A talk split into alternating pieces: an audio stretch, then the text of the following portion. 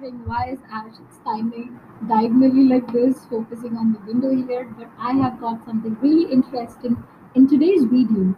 And we're going to talk about some interesting books that you can pick if you are trying to read for the first time.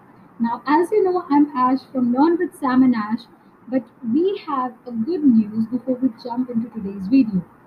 The good news is we have created a new channel that is Broom Broom Ash. The link is right here.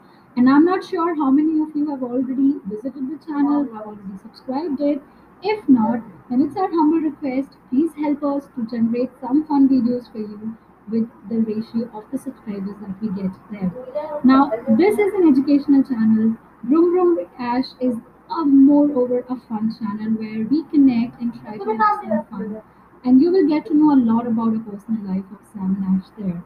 Now let's come to the video which is five books that you can start with if reading is something that you're doing for the first time.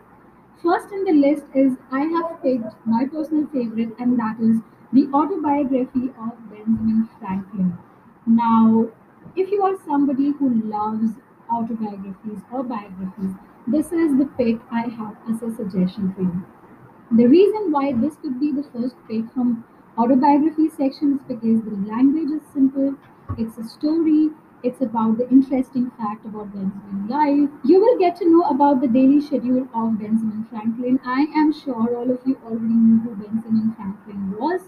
But if you want to know more about him, about his personal life, about how he lived every day, this is the best book that you can pick.